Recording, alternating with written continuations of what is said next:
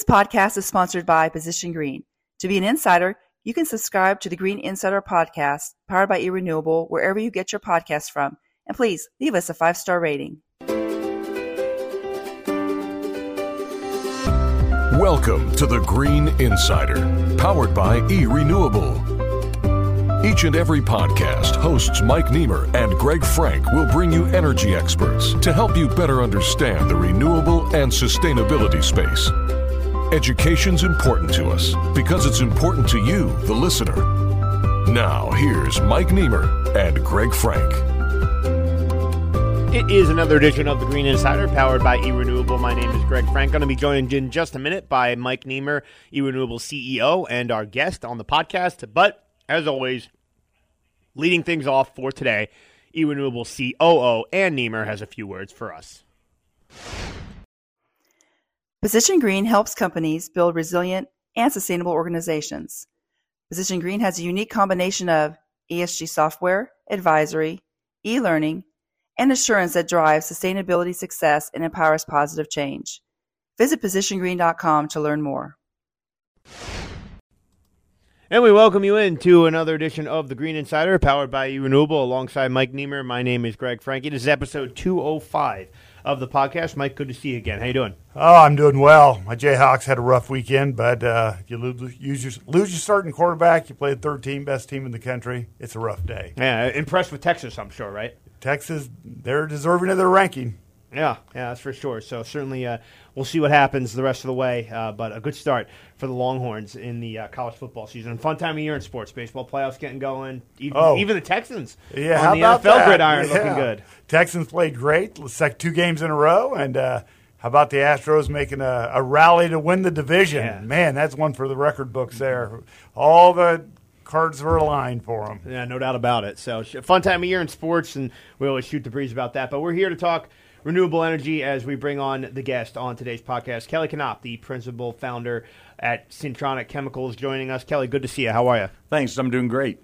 Excited to be here. So uh, I know you and Mike go way back. Uh, you, you feel free to start on the personal side and then venture into the professional side. We always like to talk a little bit about the background with some of our guests. So go ahead. No, it's great. Uh, you know, once again, Mike and I go way back to our University of Kansas days, uh, fraternity brothers. So we've known ourselves a long time. It's been a long career, and it's been great to uh, stay in touch all that time. And all through that time when you were in college, like, did you kind of see this as your calling, or what was your kind of professional professional trajectory? Uh, correct. Yeah, I was a chemical engineer by trade, so I've spent a long career in the uh, you know corporate world in midstream refining, petchem, plastics. So uh, as I got to the back end of my career, uh, I was really looking for a way to um, step out of that corporate world and make something happen in the renewables. And uh, so uh, my partner Mel Bedeck and I came up with the uh, concept of Citroniq Chemicals, which is a sustainable plastics play, ethanol to polypropylene. And what was that kind of uh, revelation like in that enlightenment? Enlightenment. What can you tell us about the early stages there? You know, we knew we wanted to be in this ESG space, and we thought about the plastics recycling and a lot of the other efforts that are out there. And uh, kind of the aha moment for us was uh, seeing the whole ethanol industry. You know, today um, we make take corn, we make it into ethanol, we put it into gasoline, and it gets burned in an engine. Uh, we saw ethanol as this fantastic bio you know, feedstock for chemicals. And uh, as gasoline demand declines, we need to do something else with that ethanol. And so uh, we started really looking at how can we make that into from ethanol into ethylene into polyethylene or polypropylene. And so we looked at all the different plastics and how to how to uh, really convert um, the CO2 that comes into that corn into a solid pellet. So it's a way to sequester carbon in a useful way rather than just stick it in the ground or something like that. So you are turning your product into a pellet, Correct. and from there it's going to go to who, who's your off taker? Who do you sell that to? Yeah, it's, it, think of, of everything that polypropylene goes into. It's the uh, most used plastic in an automobile. Uh, you know, yogurt cups, diapers. Um, you know, a really broad range of applications. And so for us, it's a uh, the the uh, really key here is that it's a drop-in product. So the the polypropylene that we make is chemically it's exactly like conventional fossil fuel product, but uh, but we've used a biogenic carbon that came through that corn rather than you know, carbon that came out of the ground. Uh, so it so from a consumer standpoint, it's exactly the same product. So with ESG, ESG being all the buzz, that's part of why you and I both switched from oil and gas to Yep. what we're doing today, right? Um, Exactly. that market is is dying to find ways to reach net zero. The goals they have for themselves in 2040 and 2050 almost scary unattainable because it's so it's a, such a big stretch. The products you're talking about that you're going to sell to the industrial or whoever that's going to make the product Greg and I as a consumer are going to buy, they're looking for stuff that are sustainable or products that are sustainable so they can account for that on their sustainability report in their for your annual shareholder meeting. Correct? Exactly, and and you hit the nail on the head that uh, the progress so far is not tracking with where they need to be by 2030, by 2040, by 2050. You know, cor- uh, most corporations have made some pretty aggressive, uh, you know, carbon reduction goals, and uh, they don't have a path to get there.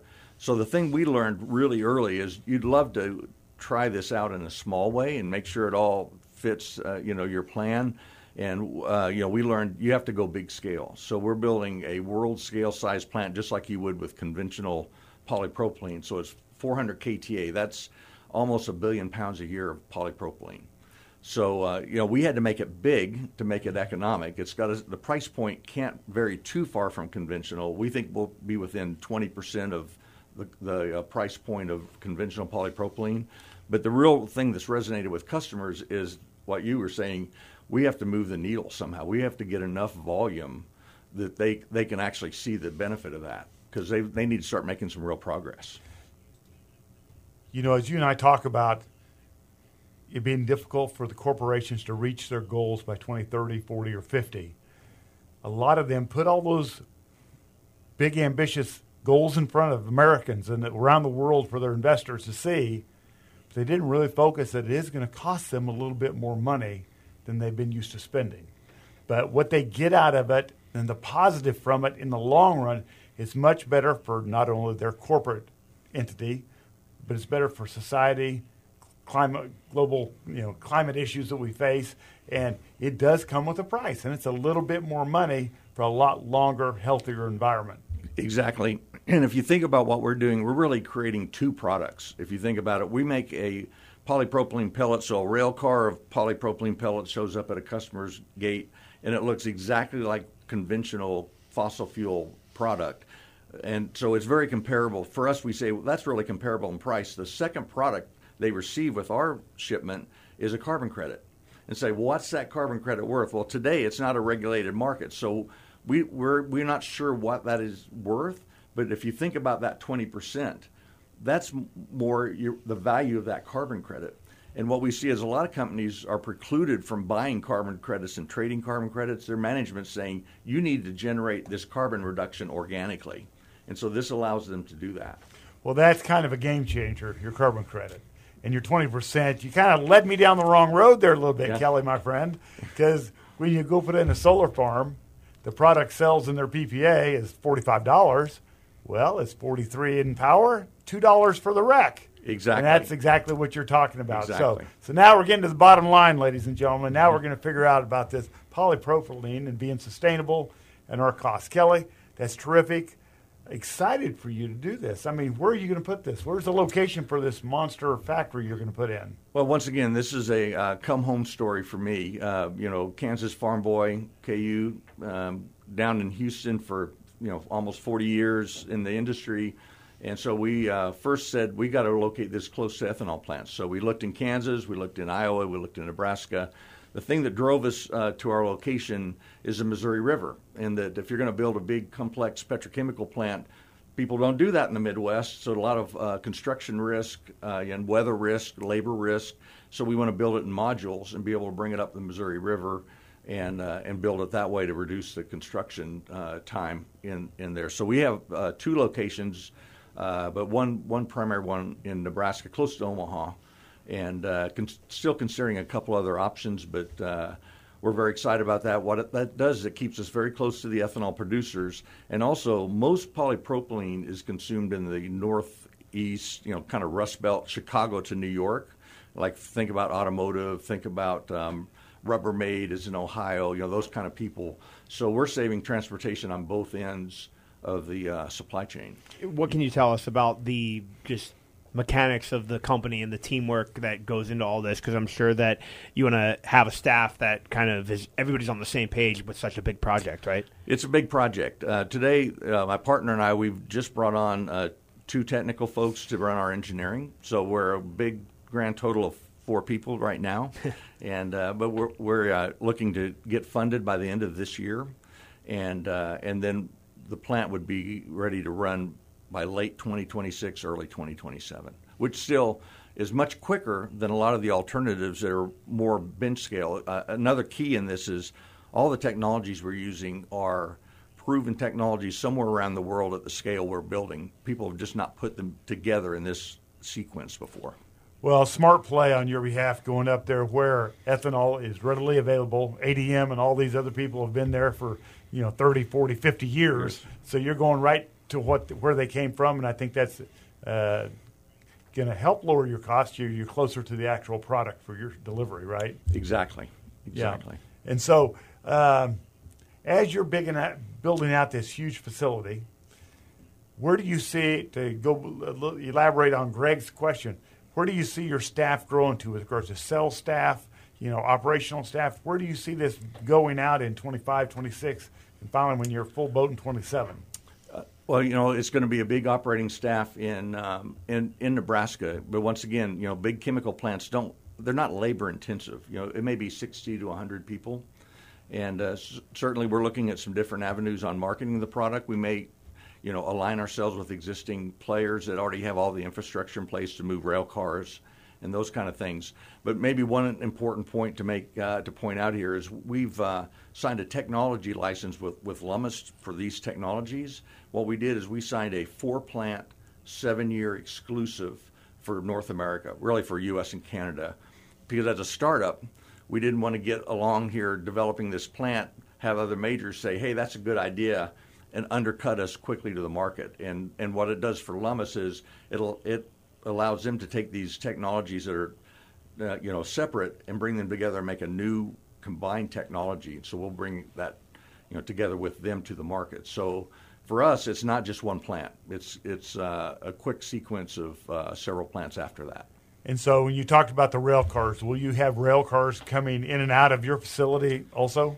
Correct. Uh, our, you know, our base case is uh, rail cars of ethanol in, rail cars of polypropylene out. It's a very um, uh, selective process. So 95% of the product in comes out either as a pellet or as water.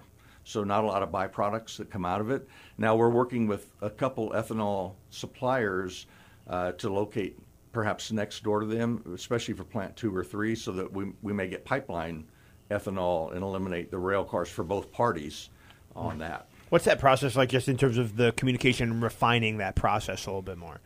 As, as far as how that works, yeah, yeah.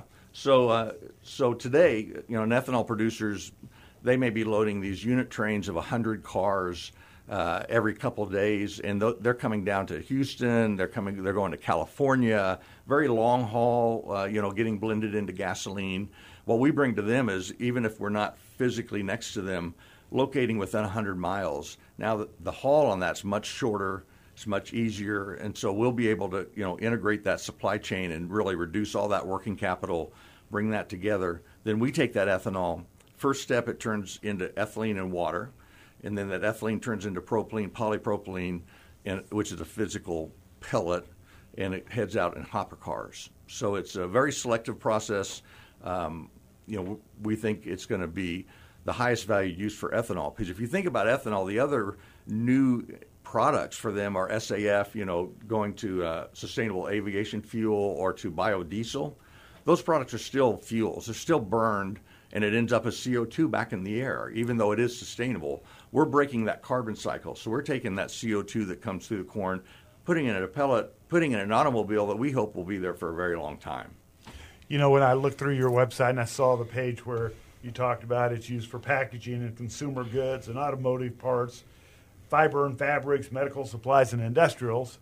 I thought of the fabric line because we had on our show, might have been a year ago, a gentleman from Fiber 52 that talked about their patented sustainable cotton that they came up with. So, give us an example for those of us that don't know the fiber industry, how the pellet, your plastic, why is, how's the fiber industry use it? You know, that's a great lead, and that's such a softball pitch for me here. Well, we didn't uh, even plan that, everybody. Yeah, exactly. Because polypropylene is an excellent base layer fabric because it's it doesn't absorb any water. So it was one of the very first. You know, you think about Nike Dri-FIT. it's not polypropylene, but the first ones were. In fact, Patagonia, when their very first apparel was polypropylene long underwear, you know, base layer material, and they moved away from it because of the pressure to get green, right? So they're using organic cotton, they're using recycled PET, uh, polyester, nylon uh, that are recycled. But uh, you know, we're bringing a product to them that's sustainable that has great you know product qualities and and kind of coming full circle for them. Uh, we've talked to several ski wear uh, applications that they used to use polypropylene and they moved away, so we're trying to bring them back. With yeah, and I, I'm just curious, like how much are you growing your kind of footprint in terms of the companies you're talking to and just trying to make more people aware of what you're doing? Exactly. The um, you know polypropylene is so ubiquitous is in so many different things. We've got to really think about targeting carefully because you know, there's roughly 200 grades of polypropylene that can be made from our plant, but you can't make 200 grades. You'll be just changing all the time. So you really want to pick 10 to 15 grades. So we're, we're really trying to think about which applications. The ones we've seen the great traction is automotive, you know, dashboards, door panels, cup holders, you know, everything in, inside that that car that's a lot of pounds um, in there. The other ones, diapers, are very big because uh, it, it's it's not a recyclable product. It's going to end up in a landfill, but it's still going to be sequestered. And uh, and then things like apparel and any kind of non-woven um, sheeting. Yeah, and you know your diaper market is a huge market because as all of our parents are living longer and so on and so forth. Oh, unfortunately, yeah. it's from the baby to the elderly uh, and, and just more and more diapers are on the market, and so that's probably going to be a huge industry as medicine gets better and we all live longer. It's going to be more diapers involved. No doubt about it. yeah. So, uh, Kelly, as you're finishing your funding going into Q4 here, and you're looking ahead into Q1 tell us kind of the, the immediate path that's going to take place uh, with the development of your company. No, that's a great, uh, great lead in. The uh, you know bringing on two uh, very experienced engineers because what we're doing right now is interviewing EPC companies. Because as soon as we get funding, the first thing we do is we just kick off into our detailed engineering. Take about a year to get our detailed engineering. And during that year, while we're doing all that engineering technical stuff, that's uh, the parallel path is to take all the letters of intent that we have on products and supply, turn those into bankable, you know, firm contracts, so that hopefully by the end of next year we'll have the commercial stuff locked down. We'll have a, you know, high quality engineering estimate, and that's when we'll go out for the full funding for the project.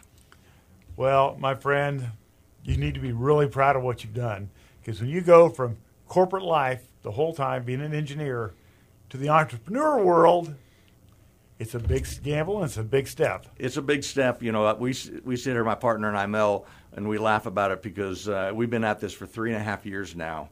And you know, we were thinking, yeah, you know, six months, year, we'll have this thing set up. Boy, we'll be going. And just the complexity. You know, you think of all the things you have to do: permitting, you know, technology, commercial. It, it all, and you're doing it all with two people. It it's uh, it's quite a challenge. Well, you're preaching to the choir because yeah. eRenewable, we're three and a half years old too, so I understand everything you're talking about. And Ann and I are doing a lot of the same things you and your partner are doing, just at a different number level. Exactly. So, anyway, because we're not on that chemical side. But anyway, thank you so much for joining us on the Green Insider today, Kelly. No, I appreciate it, Mike. He's Kelly Knopp, the principal and founder at Citroniq Chemicals. For Mike Niemer, I'm Greg Frank. This has been episode 205 of The Green Insider, powered by eRenewable. Make sure to subscribe to the podcast wherever you get your podcast from, because as the saying goes, you learn something new every day, and we were responsible for today's lesson. Again, he's Mike Niemer. I'm Greg Frank. Everybody enjoy the rest of your weeks, and we'll talk to you next time on The Green Insider, powered by eRenewable. This podcast was sponsored by Position Green. For an introduction to our sponsor, or find out how you too could be a sponsor, refer to our show notes to contact eRenewable and the Green Insider podcast.